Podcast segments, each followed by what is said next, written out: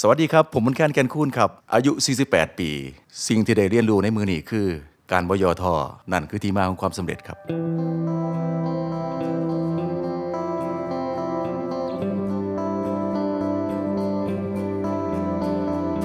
Listen to the Cloud เรื่องที่ The Cloud อยากเล่าให้คุณฟัง Coming of Age บทเรียนชีวิตของผู้คนหลากหลาย และสิ่งที่พวกเขาเพิ่งได้เรียนรู้ในวัยนี้ สวัสดีครับ นี่คือรายการ Coming of Age กับผม ทรงกรดบางยี่ขันครับ แขกรับเชิญของเราในตอนนี้ ถือเป็นนักร้องระดับตำนานของวงการเพลงไทยนะครับ เขาเป็นเจ้าของสถิติยอดวิวสูงสุดใน YouTube 2 ปีติดกัน เมื่อปี 2020 เนี่ยเขาซัดไป 976 ล้านวิว เรียกว่าเกือบพันล้านวิวเลยนะฮะ แต่ทีนี้จะเรียกว่าเขาเป็นนักร้องลูกทุ่งอันดับหนึ่งของประเทศไทยก็ไม่ผิดนัก คุณมนแคนแก่นคูณสวัสดีครับ สวัสดีครับ สวัสดีครับ เดอะคลาวพยายามติดต่อสัมภาษณ์พี่มนแคนมาผมว่าเกือบเกือบสองปีแล้วฮะ แต่เห็นว่าคิวไม่ได้เพราะอยู่ต่างจังหวัดนะฮะ ครับ ส่วนมากงานจะอยู่ต่างจังหวัด อ่าครับผม แล้วก็ผมก็พยายามไปหาเอ่อบทสัมภาษณ์เก่าๆของพี่มนแคนนะครับ ผมพบว่าในรอบหลาย ๆ ปีที่ผ่านมาเนี่ยพี่ให้สัมภาษณ์สื่อน้อยมาก ๆ เป็นความตั้งใจไหมครับ เอ่อไม่ไม่ไม่เชิงความตั้งใจนะครับ ครับ แต่เอ่อจะเป็นบุคลิกมากกว่านะครับแล้วก็เอ่อส่วนมากงานจะอยู่ทางโน้น ครับ นะครับงานจะอยู่ต่างจังหวัดทั้งงานเพลงแล้วก็งานส่วนตัว ครับผม นะครับ แต่ผมเดาว่าถ้าสื่ออยากสัมภาษณ์จริงๆก็เดินทางไปสัมภาษณ์พี่ที่ยโสธรก็ได้ ได้ครับ แต่พี่ก็ไม่ค่อยให้ตอบรับ หรือเปล่าฮะ คือจริงๆแล้วบ้านเกิดอยู่ยโสธรนะครับ แต่ว่า ครับ งานเราเดินทางทุกวันไง อ๋อ นะครับงานต้องย้ายที่ทุกวันบางทีเราทำงานกลางคืน ครับ ตื่นสายแล้วก็ตื่นเสร็จก็ต้องรีบเก็บข้าวของวิ่งเดินทางแล้วก็ไปที่อื่นต่อประมาณเนี้ยงานจะเป็นอย่างนี้ ครับ บางทีก็เลยไม่ไม่เวลาไม่ค่อยตรงกัน อย่างช่วงก่อนโควิดนะฮะพี่หนึ่งเดือนมี 30 วันนะครับ พี่มีงานโชว์กี่วันครับ อ่าบางเดือนก็ก็เต็ม โอ้โห ถ้าหน้างานนะครับ บางเดือน ครั ก็ บ ก็เกิน 30 ก็มีนะครับ แปลว่า 1 วัน 1 คืนเนี่ยวิ่งหลายงาน เอ่อมีกลางวันด้วยก็มี โอ้ นะครับถ้าหน้าสงกรานต์นี่ก็จะเป็นเทศกาลก่อนนั้นหน้านั้นที่เหตุการณ์ปกตินะยังไม่ ครับ มีโควิดเข้ามานะก็จะมีกลางวันกลางคืนนะครับกลางวันอาจจะมีสักหนึ่งถึงสองที่กลางคืนแล้วบางทีก็จะมีสองที่ บางวันก็มีสามงานเนี่ยเต็มที่ได้เต็มเท่านี้ ครับ ก็คือปฏิเสธไม่ได้ ครับ โห วันนี้ถือเป็นเกียรติกับเดอะคลาวสุดๆนะฮะที่พี่มนต์แคนสละคิวคิวทองมาคุยกับพวกเราในวันนี้นะครับ ยินดีครับ ครับอ่ะงั้นเราเริ่มกันเลยนะครับเอ่อถ้าเราพูดถึงชีวิตของพี่มนต์แคนเริ่มจากตอนวัยเยาว์อะฮะพี่โตมากับบรรยากาศครอบครัวแบบไหนฮะ ผมพื้นเพคนอีสาน ครับ นเกิดอยู่ยโสธรอำเภอเริงนกทา ครับ นะครับบ้านม่วงกาสังนี่ ครับ นะครับมีอยู่ในเพลงบน แขนด้วย ครับ ครับ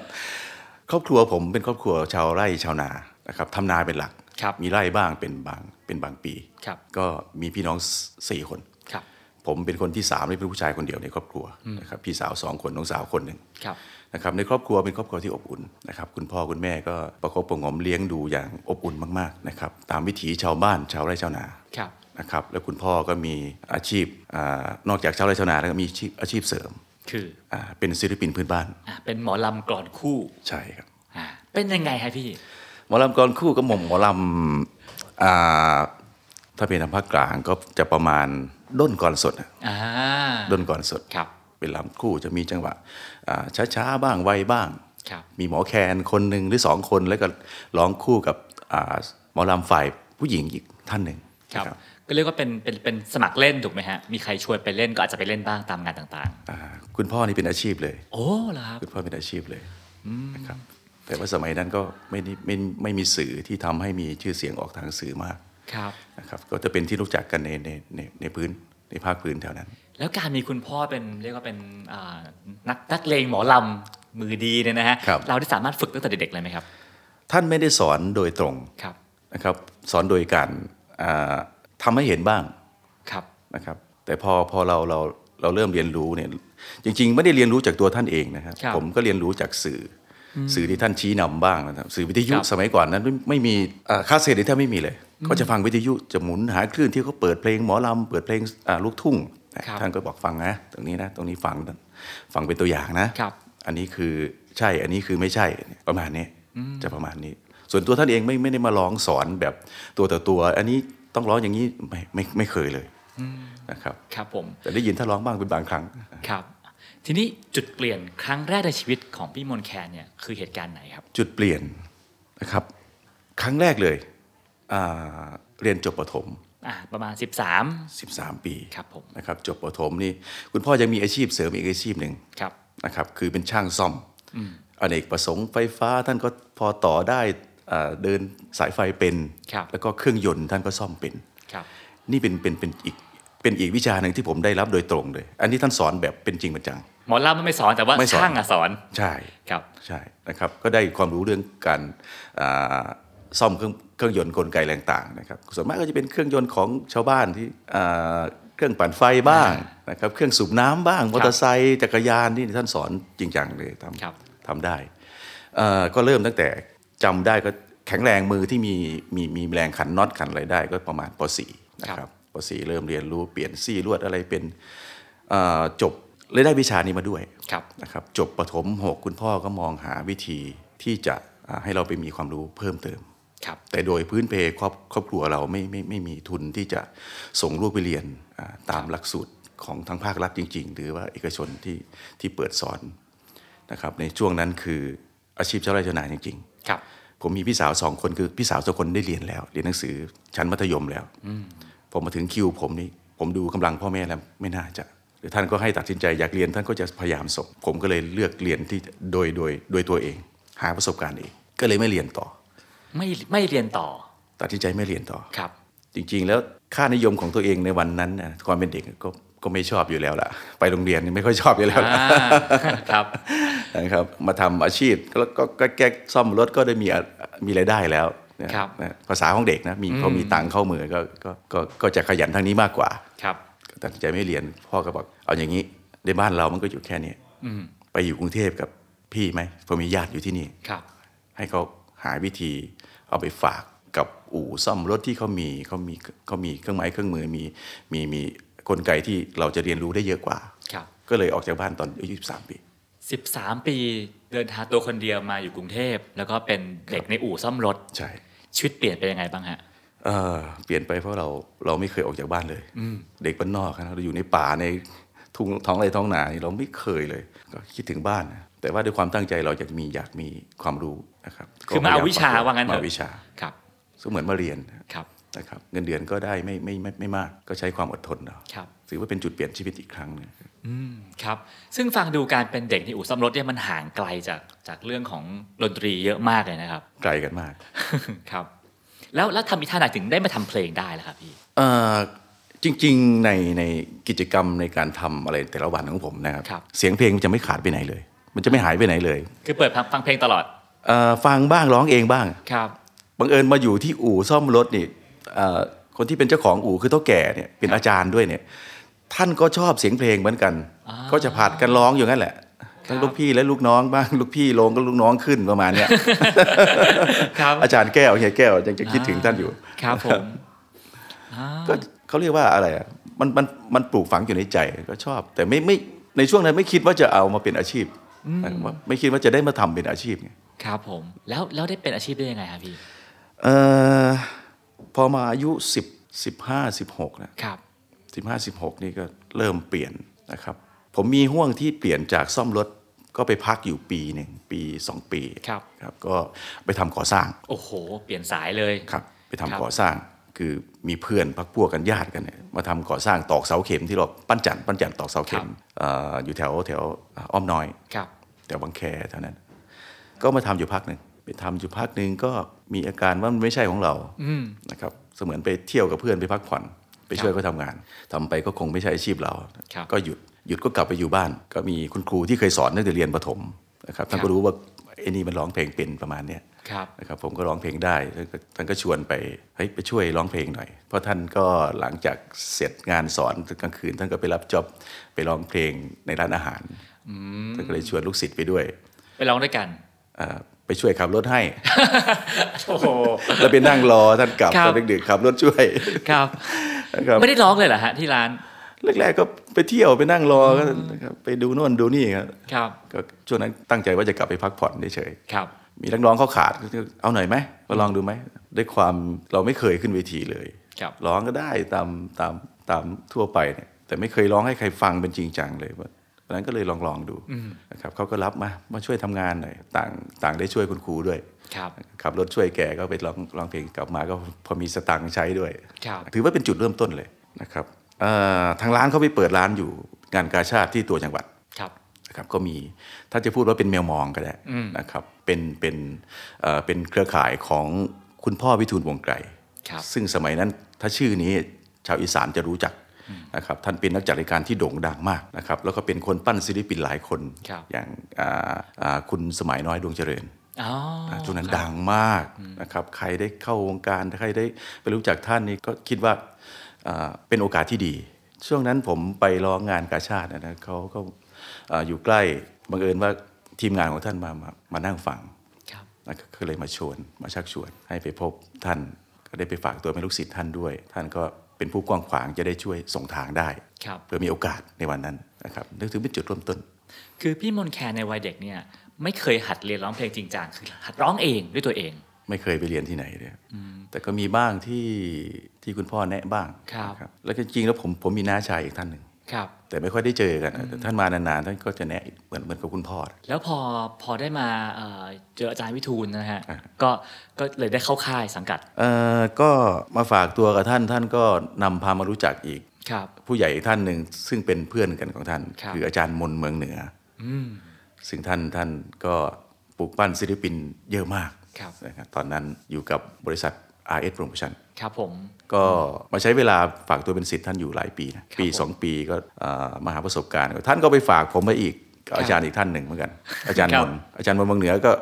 เอาผมไปฝากไว้กับอาจารย์สุมทุมไผ่ดิมบึง ครับ ก็ไปอยู่บ้านท่านกินอยู่กับท่านนี่คือจุดเอ่อที่ผมได้มีโอกาสได้เรียนรู้บ้างจริงจังจากครู ครับ ครูสมทุมไผ่ดิมบึงเป็นคนสอน คือถ้าถ้าลองถามถ้ายังย้อนไปนะฮะอยากให้พี่มนต์แคนลองช่วยวิเคราะห์ว่า อะไรทำให้เรามีผู้ใหญ่อุปถัมภ์เยอะขนาดนี้อะครับ ผมอันนี้ผมไม่กล้าฟันนะว่า ครับ ว่าจะเป็นเพราะอะไร แต่สิ่งหนึ่งที่คุณพ่อกับแม่สอน พยายามที่จะเป็นคนดีอยู่ในสังคม อืม ผู้หลักผู้ใหญ่สอนอะไรก็ให้เชื่อฟัง ครับ นะครับก็อาจจะเป็นความโชคดีในจุดนี้นะที่ได้คุณพ่อคุณแม่ประคบประหงมมาดี แต่ผมก็ดื้ออยู่นะ ก็มีส่วนดื้ออยู่นะ ถ้าดื้อก็แปลว่าอย่างน้อยต้องต้องเก่งมากล่ะ ถูกไหมฮะ ก็ยังมีส่วนดื้ออยู่ ครับ ก็เลยนำมาซึ่งการได้ได้ทำอัลบั้มเพลงนะฮะ ใช่ ตอนอายุ 18 ปี ได้เข้าค่ายอ่าบริษัทเสียงสยาม ครับ นะครับทำ อ่ะอ่ะโทษทีไอเอสโปรโมชั่นก่อน ไอเอสโปรโมชั่นก่อนอ่าครับผม ซึ่งซึ่งตอนนั้นคืออายุ 18 ปี ใช่ อั ป ล ระ บั้ มาณ มแร สิบ ก เจ็ดสิบแปดปีละ โอ้โห ทีนี้จากจากเด็กต่างจังหวัดเนาะซึ่งเราเคยรับเงินเป็นเป็นวันๆมาก่อน อ่าฮะ วันหนึ่งกลายเป็นนักร้อง ชื่อเสียงก็มีเงิน ครับ ทองก็มีมันเป็นยังไงบ้างครับพี่ เอ่อต้องขออนุญาตเล่าให้ฟังนะ ครับ ผมไม่เคยเป็นศิลปิน หรือว่านักร้องที่ไปทำมาหากินร้องเพลงเป็นอาชีพเลย ครับ ไม่เคยใช้อาชีพนี้เลี้ยงชีพตัวเองเลย ก็ก็เลยเป็นที่มาของการไปทำมาหากินไม่เป็น ครับ ก็ไปทำอัลบั้มทำเทปกับครูอาจารย์ แล้วก็เอ่อที่ที่บริษัทต้นสังกัดในครั้งนั้นนะครับ ก็ออกอัลบั้มมามีการโฆษณา มีการเชียร์กันบนในในทีวี ครับ สื่อวิทยุหลายๆสื่อนะครับ ก็เห็นภาพตัวเองแต่ว่าตัวตัวศิลปินจริง ๆ ผมไม่รู้จะไปร้องเพลงที่ไหน แปลว่าไม่มีเวทีให้ไปเล่น แทบไม่มีเลย ก็มีไปบ้างไปกับอาจารย์มนต์เมืองเหนือ ท่านก็พาไปช่วยงานที่โน่นที่นี่บ้าง แต่ว่าการไปร้องทำมาหากินไปบนเวทีไปร้องเพลงที่ตรงนั้นตรงนี้เราไม่มีสาขาไม่มีความรู้เรื่องนี้เลย ครับ ก็เลยไม่ไป อืม นะครับ ไม่ได้ใช้ไม่ได้ใช้เอ่อความเป็นศิลปินตรงนั้นไปทำมาหากินเลย ครับ ก็แปลว่าเอ่ออัลบั้มแรกในชีวิตเนี่ยอาจจะถือว่ายังไม่ได้ดังมากผมพูดถูกไหม ยัง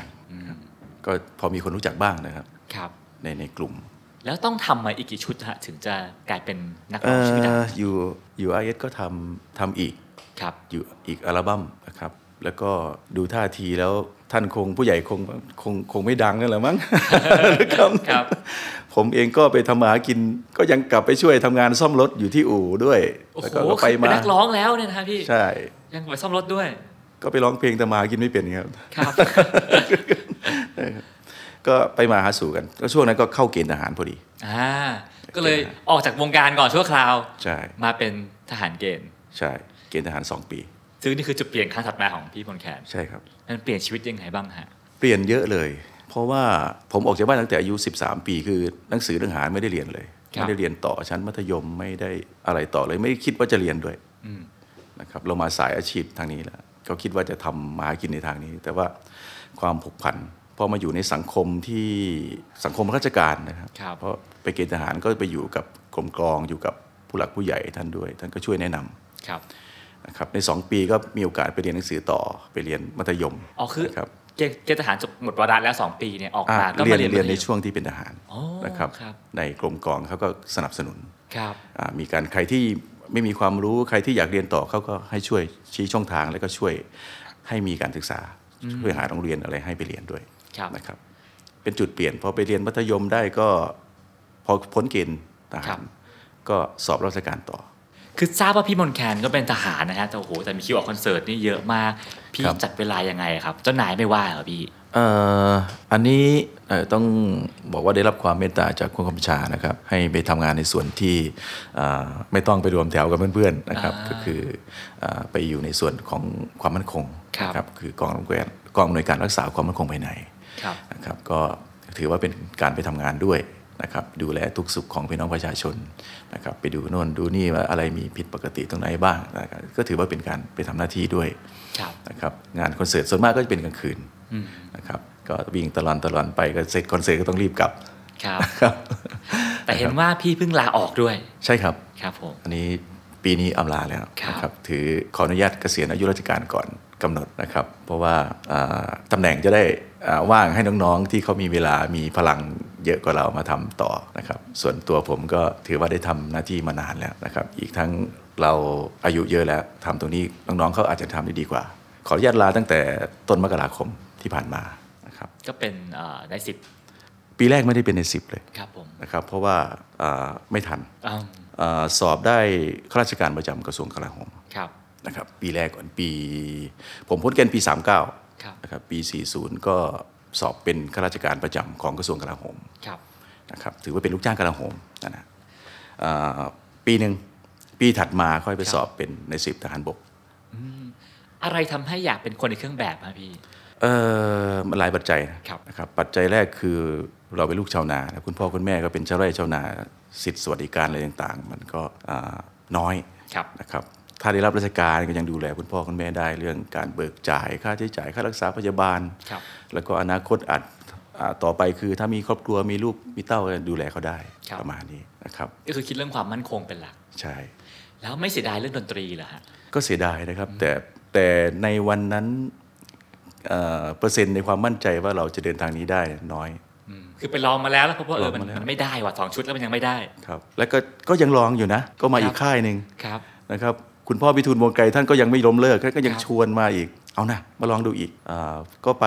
พึ่งบารมีอีกค่ายหนึ่ง ครับผม นะครับค่ายเสียงสยาม ครับ กับผู้หลักผู้ใหญ่ที่ท่านท่านก็ใจดี ท่านก็ช่วยนะครับสนับสนุนเต็มที่เลยนะครับ ซึ่งเหมือนว่าครั้งนี้เนี่ยเรียกว่าได้ได้มีการฟิชเจอริงกับคุณพอศักดิ์สองแสงด้วย ใช่ ซึ่งคือพี่เบิร์ดของวงการหมอลำเลยอะนะครับ ใช่ครับ แล้วมันดังไหมครับพี่ เอ่อจริง ๆ อาจารย์พรศักดิ์ท่านก็ดังนะครับ แต่ผม ผมไม่เท่าไหร่ ครับ ผมก็ยังไม่เท่าไหร่ก็จะเป็นที่รู้จักกันบ้างในกลุ่มเล็กๆนะครับเพราะว่าเราไม่ได้ตระเวนไปคอนเสิร์ตไม่ได้ตระเวนไปทำความรู้จัก ครับ กับพี่น้องประชาชนแฟนเพลง อืม ให้กว้างขึ้น ครับ นะครับ ก็คือต่อให้อ่ะได้เรียกฟิชเจอริงกับอาจารย์อาจารย์อาจารย์พรศักดิ์สองแสง ก็ยัง ครั ทำ บ ให้เราก็ไม่ได้ดังขึ้นมากเท่าไหร่ พอมีคนรู้จัก มากขึ้นนิดหน่อย ครับ อืมครับ แล้วก็ชีวิตก็ดำเนินไปสองทาง ทางหนึ่งคือเป็นทหารก็ก็เป็นไป ใช่ แล้วเส้นทางดนตรีนะฮะ เป็นยังไงต่อครับพี่ เอ่อในช่วงที่ช่วงที่ทำอัลบั้มกับเสียงสยามก็รับราชการแล้ว ครับ นะครับราชการแล้วก็ส่วนมากเวลามันจะไม่เยอะไงวันว่างมากๆว่างจริงๆเราค่อยไป ครับ อ่าก็ยังเหมือนเดิมชีวิตศิลปินก็เหมือนเดิมก็ก็ไม่ได้ไปร้องเพลงที่ไหน ไม่มีงานจ้าง ไม่มีใครมาจ้างเลย ครับ ครับก็ถอดใจนะครับแต่ช่วงนั้นอ่ะช่วงที่ทำอัลบั้มกับบริษัทเสียงสยาม ครับ ได้รู้จักกับคุณครูสลาคุณวุฒิแล้ว อืม นะ ค ครับ รับ ได้เพลงคุณครูสลาคุณวุฒิด้วย ครับ นะครับเสียศูนย์เมื่อบุญพเวท ครับ เอ่อแล้วก็ชื่ออัลบั้มลำร็อกลำเพลิน ครับ นะครับเป็นเพลงที่ดีมากนะเพลงหมอลำจังหวะโจ๊ะโจ๊ะสนุกสนานเลยทั้งทั้งอัลบั้มเลย ครับ นะครับก็ได้รู้จักกับท่านได้ฝากตัวเป็นศิษย์ท่านเลย ครับ นะครับตั้งแต่คราวนู้นแหละ จนเอ่อหลายปีผ่านมา หลายปีผ่านมา อัลบั้มที่ทำไปก็ผมก็ไม่ทำต่อ ครับ นะครับทำไปก็ดูแล้วคงได้เท่านี้แหละ ครับ คง ไม่ได้ผมก็ถอยถอย ครับ ก็เคยได้ได้ได้ได้คุยกับผู้ใหญ่นะครับแล้วก็คุณครูสลาด้วย ครับ เอ่อมีอยู่ครั้งหนึ่งท่านก็ได้ได้ได้ชวนมาคุย ให้คนมาชวนมาคุยกับท่าน ผมก็ได้ปรารถนาว่าครูครับผมก็ผ่านมาแล้วหลายค่ายแล้วครับแต่ผมก็ยังหวังนะว่าอยากจะมีอัลบั้มอีกอยู่ แต่ผมคงไม่ไปที่อื่นแล้วล่ะ ถ้าครูทำให้ผมจะทำอยู่ นะครับ สิ่งที่มัน นะครับ คาใจคืออะไรพี่ คืออยากขอให้มันดังสักชุดหนึ่งให้ได้เหรอฮะหรือ เอ ว่า อลึกๆแล้วลึกๆแล้วคือเราก็ทำมาหลายปีแล้ว จริงๆ คุณพ่อก็เป็นศิลปินทางสายเลือดคุณแม่ก็มี ครับ นะครับทางน้าชายท่านก็เป็นศิลปินพื้นบ้านเหมือนกันหมอล ครับ ำมันคาใจ อืม คาใจเอ๊ะมันเพราะอะไร หรือยังไม่หรือยังไม่ถูกที่ถูกทางหรือเปล่านะครับแต่แต่ให้ไปเสี่ยงโชคที่อื่นคงไม่ไปแล้วล่ะ ก็ 80%นี่คือยอมแล้ว อืม แต่มียังเหลือ 20%ยังคาในใจอยู่ ถ้าถ้าคุณครูทำทำอัลบั้มให้ผมก็ก็จะลองทำอีก แต่ความความจริงแล้วอ่าการคาดหวังว่าจะดังก็ก็ก็ไม่คาดมาก อืม ไม่คาดหวังมาก ครับ แต่คำว่าอยากอยากไหมอยาก อยากมีชื่อเสียงบ้าง ครับ นะครับพอที่จะทำมาหากินกับเขาบ้าง ก็เลยวัย 32 ก็เลยย้ายบ้านมาอยู่แกรมมี่โกลด์ ครับ พร้อมกับเปลี่ยนชื่อเป็นมนแคนแก่นคูณ ครับ ชื่อนี้ใครตั้งครับ คุณครูสลาคุณวุฒิครับ มีที่ไปที่มาไหมครับ เอ่อท่านเคยเล่าให้ฟังนะครับผมก็เปลี่ยนชื่อเออมาสองครั้งแล้ว ครับ นะครับใช้ชื่อจริงก็มีนะครับท่านก็พยายามหาให้ให้ให้เป็นความมงคลกับชีวิตนะครับคำว่ามนต์แคนก็คืออ่ะแคนนี่เป็นเป็นเป็นเครื่องดนตรีของภาคอีสาน ครับ นะครับมนต์ของเสียงแขนนะครับเพื่อความเป็นเป็นอ่ามนต์ขลังแล้วก็เป็นสิริมงคลแก่นคูณนี่ยิ่งยิ่งยิ่งยิ่งเป็นอะไรที่คู่กับคนอีสานหรือคนคนไทยที่กินหมากแก่นคูณแล้วก็ไม่ใช่กินหมากอย่างเดียวคือเป็นอะไรที่อ่าเป็นไม้ที่เป็นมงคล ครับ นะครับแต่เวลาทำพิธีอะไรต่างๆ ก็จะเอาไม้ไม้เนี่ยแก่นคูณเนี่ยไปไปใส่คำหมากคำพลูอะไรต่างๆไหว้อ่าบรรพบุรุษบรรพชน ครับ นะครับถือว่าเป็นสิ่งมงคลเอามารวมกันมนต์แคนแกันคูณท่านบอกนะครับ ผม นะครับเพื่อความเป็นสิริมงคล ก็เลยอ่าเริ่มค่ายใหม่ พร้อมกับชื่อใหม่ ครับ แล้วก็แนวเพลงใหม่ด้วยไหมฮะ ถือว่าถือถือว่าเอ่อใหม่ด้วย เพราะว่ามีเพลงเป็นลูกทุ่งนะครับมีความเป็นลูกทุ่งด้วยแล้วก็แนวเก่าก็มีคือเพลงหมอล ครับผม ำนะครับก็ยังคงไว้ ทีนี้อัลบั้มนี้เอ่อยังคอยที่ซอยเดิมเลยนะฮะ เป็นยังไงฮะผลตอบรับ ถือว่าเป็นผลงานที่เปลี่ยนชีวิตผม ครับ นะครับแต่ว่าก็เป็นอัลบั้มที่สอนให้ผมรู้จากกระบวนการอะไรมากขึ้นนะครับเพราะว่าอัลบั้มนี้ตั้งแต่ก่อนที่จะเข้าแกรมมี่เนี่ยคุณครูท่านลงทุนทำให้ผมก่อน กับเพื่อนท่านอีกสองคน ครับ นะครับคือทำกันเองก่อน ท่านก็ลงทุนให้ผมก็มาลงแรง ครับ นะครับทำเป็นแผ่นทำเป็นอัลบั้มเสร็จก็ไปวิ่งตลาดกันเอง ครับ คือตัวผมเป็นคนวิ่งเองด้วย วิ่งอะไรฮะ วิ่งขาย วิ่งตลาดวางเรียกวางขายนะฮะ โห ใช่วางแผง ครับ ไปขอฝากตามแผงตามร้านที่เขาขายเทป ขายซีดี สมัยนั้นนะครับ นะครับก็เอาไปฝากสถานีวิทยุด้วย ไปเอง ไปเอง โอ้โห ช่วงนั้นก็ทั้งรับราชการด้วย ครับ เช้าเช้าๆนี่อันนี้ยอมรับเลยรวมแถวเสร็จผมก็ต้องหาช่องทางแล้วปีนกระแพงนะ แล้วก็ช่วงนั้นต้องกราบขอบพระคุณผู้บัญชาด้วยที่ให้โอกาสไปทำนะครับ ครับ คือคิดว่าเอ่อครูสลาเห็นอะไรในตัวพี่มนต์แคนฮะ ถึงยอมลงทุนแล้วทุ่มแรงกายแรงใจเพื่อปั้นพี่ขึ้นมาครับ ท่านคงสงสารผมเห็นความตั้งใจก็หลายปีที่ที่ได้เข้าสู่วงการนี้มา แต่ก็ยังไม่ไปไหนมาไหน ท่านก็คงอยากจะช่วยส่งทางให้ผมนะครับ ครับ สุดท้ายก็ ก็เลยมีอัลบั้มที่เรียกว่าโด่งดังเป็นที่รู้จัก แล้วก็งานจ้างมาแล้วใช่ไหมครับพี่ มาแล้ว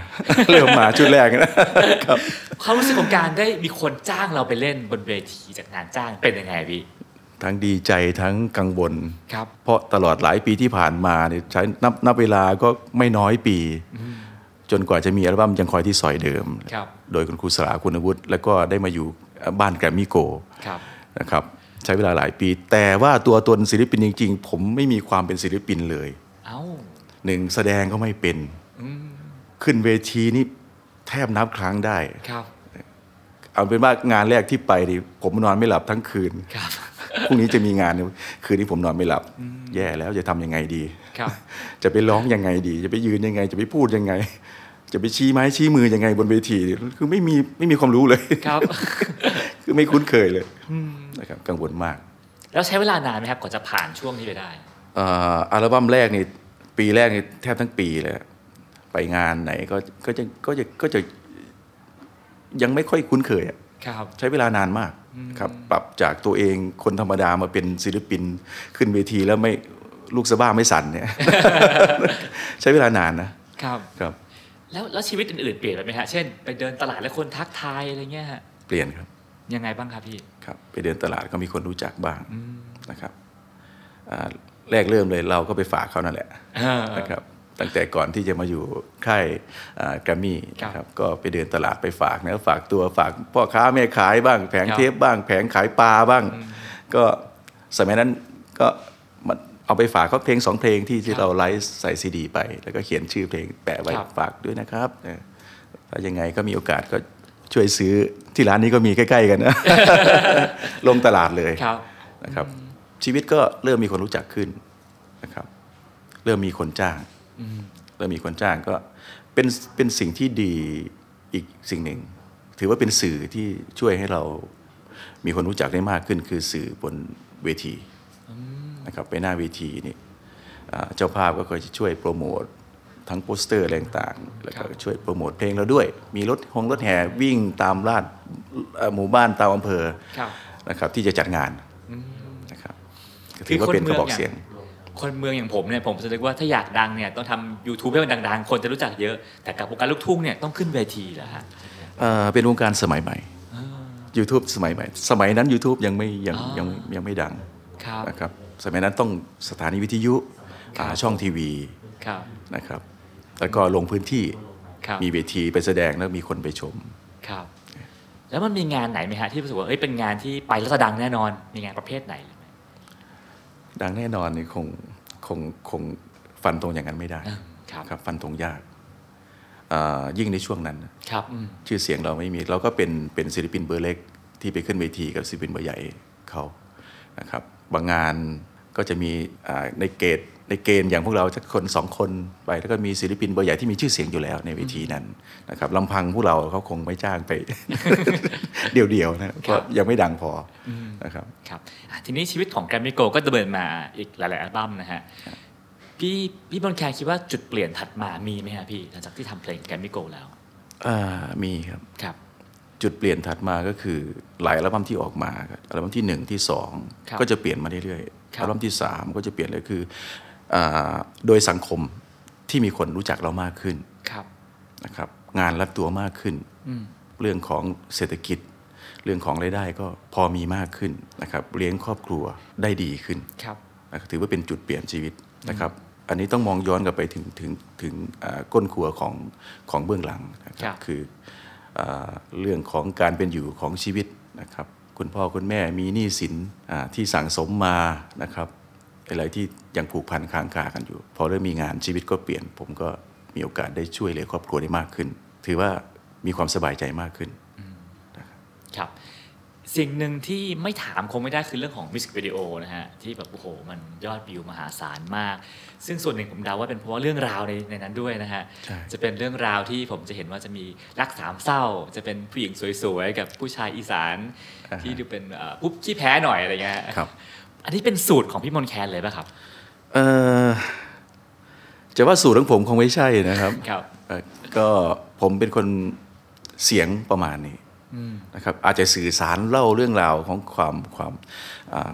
ผู้แพ้ได้ได้ดี อืม นะครับสื่อสารเรื่องราวของผู้ผู้ที่อ่าเป็นฝ่ายเสียสละได้ดี ครับ นะครับก็เลยอาจจะเป็นคอนเซปต์ทำให้คุณครูท่านท่านท่านมอบคอนเซปต์ประเภทประมาณนี้ให้ให้ให้กับมนต์แคน อ๋อ นี่คือคอนเซ็ปต์ของพี่เลยใช่ไหมฮะ ว่ามนต์แคนนี่คือนักร้องอกหักผู้ผิดหวัง ประมาณนี้ นะครับ ถ้าไปร้องสมหวังคงคงคงไม่ค่อยเข้ากับผม นะครับ แล้วก็เขาว่ากันว่านะฮะว่ากันว่าเอ่อเพลงของพี่มนต์แคนเนี่ยจะเป็นแบบเพลงในเพลย์ลิสต์ของคนห่างบ้าน คนไกลบ้านกับคนที่ผิดหวังเรื่องความรัก เอ่อก็จะมีส่วนส่วนด้วยนะครับ คือให้แรงใจคนที่มาทำงานไกลบ้าน อันนี้ก็คือตัวตนของเรา ครับ สื่อสารได้ได้ได้โดยที่ไม่ไม่ไม่ต้องอะไรมากคือตัวตนเราเป็นอย่างนั้นอยู่แล้วนะครับเรารู้ในความรู้สึกของคนที่ไกลบ้าน คนที่มาต่อสู้และสร้างงานในในอ่าต่างถิ่นนะครับคนที่มาสร้างฝันเหมือนกับเราที่เดินออกมาจากบ้านโดยที่เอ่อมีกระเป๋าใบหนึ่งอันนี้เป็นเรื่องจริงสตางค์ติดตัวก็ไม่กี่บาท ครับ นะครับอันนี้ก็เป็นเรื่องจริงอยู่ก็ แล้ว พี่คิดว่าอะไรทำให้ MV ของพี่ฮะมีคนดูกันเป็นแบบเกือบพันล้านวิวต่อปีอะครับ เอ่ออันนี้น่าจะมาจากหลายส่วนนะ ครับผม นะครับส่วนที่ชื่นชอบในงานเพลง แล้วก็ชอบในเรื่องราวของ MV อะไรต่างๆที่ที่เราถ่ายทอดออกไป ครับ นะครับ แล้วก็ในส่วนของการพบปะหน้าเวทีด้วย การแสดงหน้าเวทีนะครับในยุคที่อ่าการสื่อสารโซเชียลอะไรต่างๆที่รวดเร็ว ครับ นะครับเรื่องอะไรต่างๆที่เขาอยากรู้เขาอยากเห็นวันนี้อยู่ไหนก็จะก็จะมีคนเอาลงทันที ครับ นะครับวันนี้อยู่ไหนพี่มนต์แคนเล่นคอนเสิร์ตอยู่ไหนอย่างอย่างเงี้ยมันมันจะรวดเร็วเลย แล้วก็การเข้าชมการรับรู้ต่างๆ มันจะไวขึ้นนะครับอาจจะมีส่วนทำให้ยอดวิวยอดไลค์ได้ได้ได้ได้ได้มากนะครับ ครับ คือการติดตามกันสื่อสารกันในในในเขาเรียกว่าเรียลไทม์นะครับ ครับ ทุกวันนี้ถ้ามีคนบอกว่าพี่มนต์แคนคือนักร้องลูกทุ่งอันดับหนึ่งของประเทศ พี่ตอบเขาว่าอะไรฮะ คงไม่ครับผม ครับ คงไม่กล้ารับในในตำแหน่งนี้นะครับ ครับ อ่าที่มียอดไลค์ยอดวิวก็เพราะต้องบอกว่าขอบพระคุณแฟนเพลงนะครับ ที่ชื่นชอบในงานที่เราทำไปแล้วอ่าทั้งนี้ทั้งนั้นก็ขอบคุณผู้อยู่เบื้องหลังด้วยนะครับผู้สร้างงานนั่นคือคุณกุศลาคุณวุฒิแล้วก็ทีมงานทุกท่านนะครับรวมทั้งครูเพลงทุกท่านด้วยนะครับที่สรรหาเพลงดีๆให้ผมมาสื่อสารให้กับพี่น้องแฟนเพลงฟัง แล้วก็ต้นสังกัดด้วยนะครับ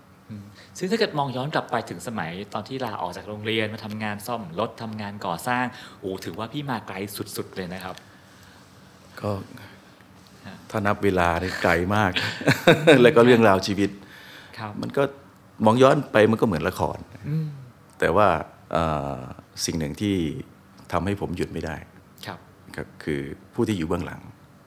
ผู้ที่คอยความหวังอยู่เบื้องหลัง ครับ นะครับ ก็ถือว่าไกลนะถ้าถ้าถ้าถ้าจะนับว่าไกลก็ไกล มากนะครับ อีกสิ่งหนึ่งที่นักเอ่อนักดารายุคนี้นะฮะก็จะเปิดเผยเรื่องส่วนตัวว่าเอ่อใช้ชีวิตนอกจออย่างไรบ้าง แต่ว่าพี่มนต์แคนเนี่ยก็เป็นคนที่ไม่ค่อยจะเปิดเผยเรื่องเหล่านั้นเท่าไหร่เป็นความตั้งใจไหมพี่ เอ่อเป็นความเคอะเขินมากกว่า ครับ ถ้าจะคิดว่าถ้าจะมองว่าผมตั้งใจปิดกั้นสื่อไม่ใช่ครับมันเป็นความเคอะเขินโดยไม่พร้อม ครับ โดยภาพที่อันนี้เล่าถึงความความรู้สึกในใจเลย ครั นะ บ โดยภาพที่ทุกคนสร้างให้ผมอะมันดีมากเลย ดูดีมาก แต่ว่าตัวผมที่เป็นตัวผมเองเนี่ยผมดูตัวเองไม่ค่อยดีเลย ยังไงครับพี่ เออผมเป็นคนชาวไร่ชาวนา ผมกลับบ้านผมก็จะเป็นชาวไร่ชาวนาเหมือนเดิมนะครับผมเป็นช่างผมมีโอกาสผมก็จะเป็นช่างเหมือนเดิมมอมแมม ตัวดำบ้างตากแดดดำบ้างประมาณเนี้ย ครับ อ่าแต่งตัวอาจจะไม่ดูไม่ดี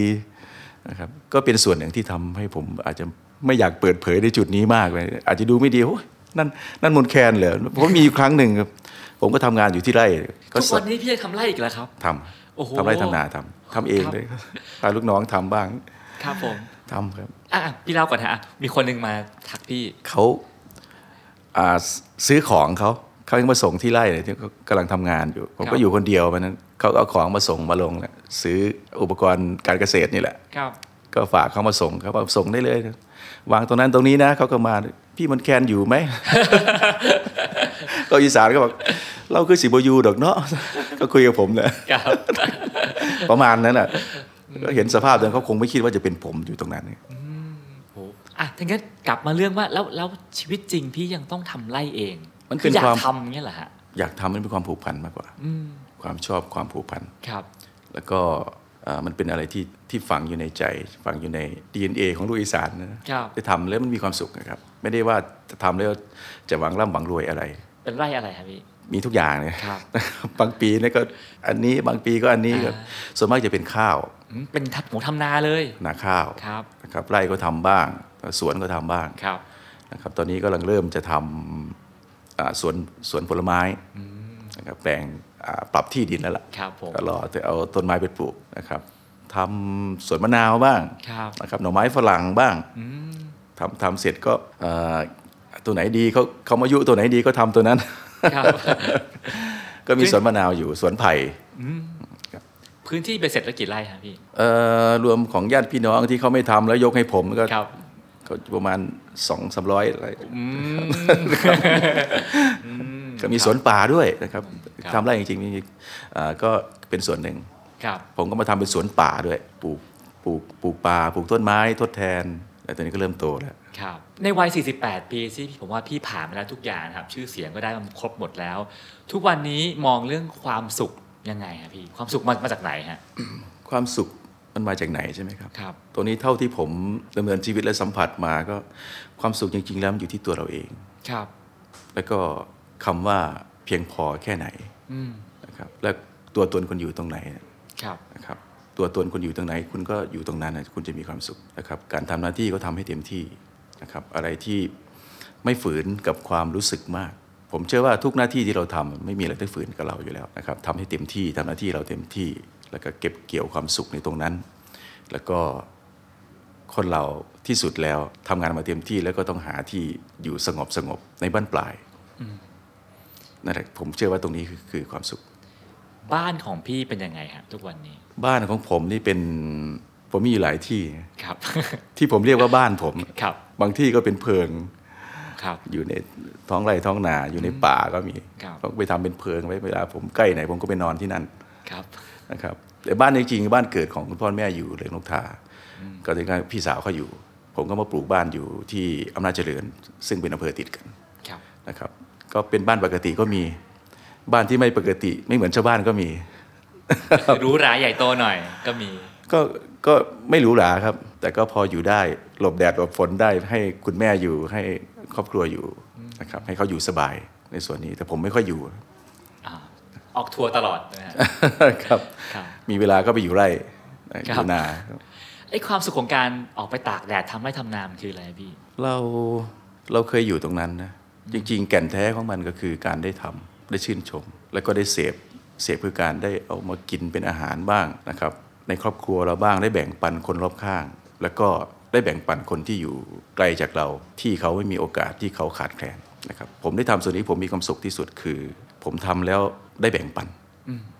มีเหลือแบ่งปัน นี่คือข้อสำคัญในชีวิตของผม ซึ่งผมผมลองทำแล้วผมมีความสุข พูดเรื่องโชว์บ้างนะฮะโอ้พี่ทำโชว์มายาวนานมาก แล้วก็มีแทบจะทุกวันนะครับ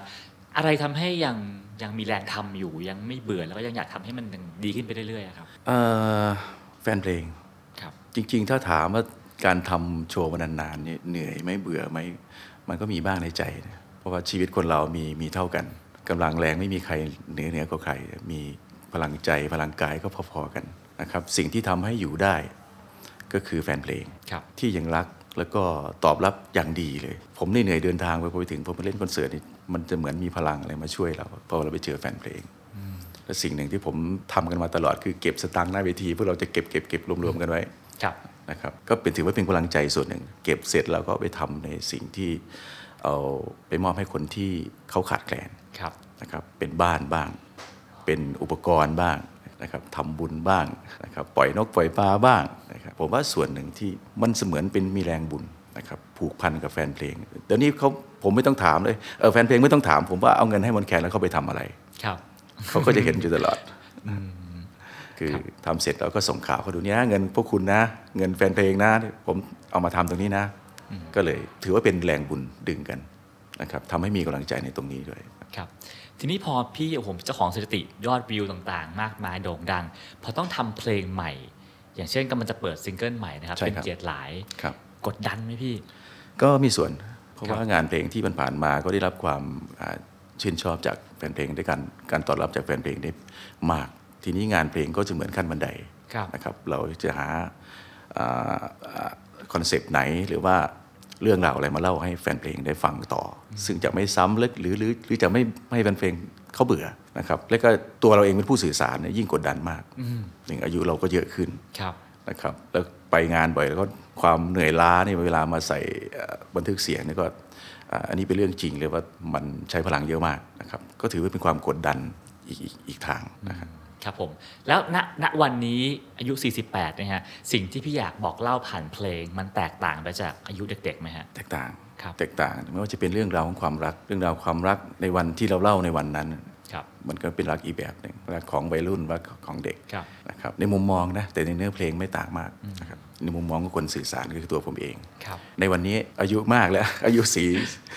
จะเข้าเลขห้าแล้ว ครับ นะครับ การสื่อสารก็ก็ในเรื่องราวของเพลงมันเหมือนเหมือนกันเล่า ก็จะเล่าเรื่องราวก็ประมาณเดิม แต่ว่าความรู้สึกที่ถ่ายทอดได้ใส่เข้าไป ก็จะมีมากขึ้นนะครับมีความเป็นผู้ใหญ่มากขึ้น ครับผมเอาละครับมาถึงคำถามสุดท้ายแล้วนะฮะ ครับ ถ้าจะเอาชีวิตของพี่มนต์แคนนะฮะมาทำเป็นเพลงสักเพลงหนึ่งนะฮะคิดว่าเพลงเนี้ยเนื้อหามันน่าจะประมาณไหนพี่ เนื้อหาประมาณประมาณไหนใช่ไหมครับ ถ้าเอาชีวิตทั้งทั้งชีวิตของผมมาทำเป็นเพลงคงต้องสลับสับสน มาก ไม่รู้ไม่รู้จะเริ่มจากตรงไหนดี ครับ ก็คงจะเป็นเรื่องราวของการเดินทาง ครับ นะครับการเดินทางเป็นเรื่องราวชีวิตที่เดินทางยาวมาก การเดินทางที่ขึ้นเอ่ออาจจะใช้พาหนะหลายคันหน่อย ครับ ครับการเดินทางออกจากบ้านอาจจะมีตั้งแต่มอเตอร์ไซค์ยันสามล้ออ่าแท็กซี่ รถทัวร์รถไฟบ้าง ชีวิตผมน่าจะน่าจะได้ขึ้นอ่าโดยสารพาหนะหลายหลายอย่าง ครับผม แล้วเพลงนี้เอ่อจะไปจบลงตรงไหนดีครับพี่ บทเพลงใช่ไหมครับ ใช่ครับ คงบอกไม่ได้ครับ ต้องอยู่กับแฟนเพลงนะครับ เพราะว่าเอ่อผมเคยเคยคิดนะ เคยคิดว่าจะปีโน้นปีนี้จะหยุด เออ นะครับแต่พอดูแล้วคงถ้าหยุดคงเสียดายมาก อันนี้พูดจริงๆนะเสียดายโอกาสที่ที่แฟนเพลงให้ ครับ นะครับแล้วก็เสียดายอ่าโอกาสที่ผู้หลักผู้ใหญ่คุณครูท่านให้ เคยคิดที่จะหยุดแต่คงหยุดไม่ได้ครับต่อไปก็คงเป็นเรื่องของแฟนเพลงเขา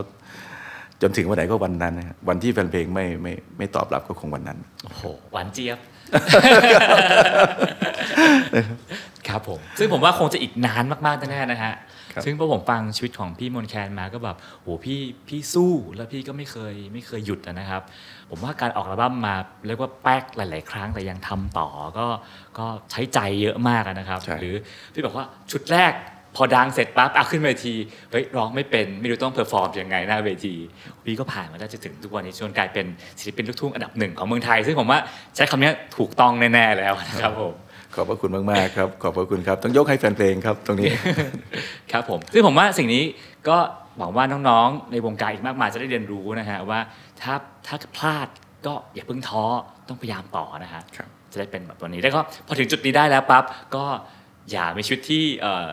เหลืองเกินไปใช้ชีวิตเรียบง่ายเข้าไว้ ครับ นะครับครับวันนี้ก็เวลารายการของเราหมดลงแล้วนะครับต้องขอบคุณพี่มนต์แคนมากๆนะครับผม ขอบพระคุณครับ ครับ ยินดีครับ ครับ เช่นกันครับ ส ส วั วัสสดี ดี ค ค รั รับ บ ติดตามเรื่องราวดีๆ และรายการอื่น ๆ จาก The Cloud ได้ที่ readthecloud.co หรือแอปพลิเคชันสำหรับฟังพอดแคสต์ต่าง ๆ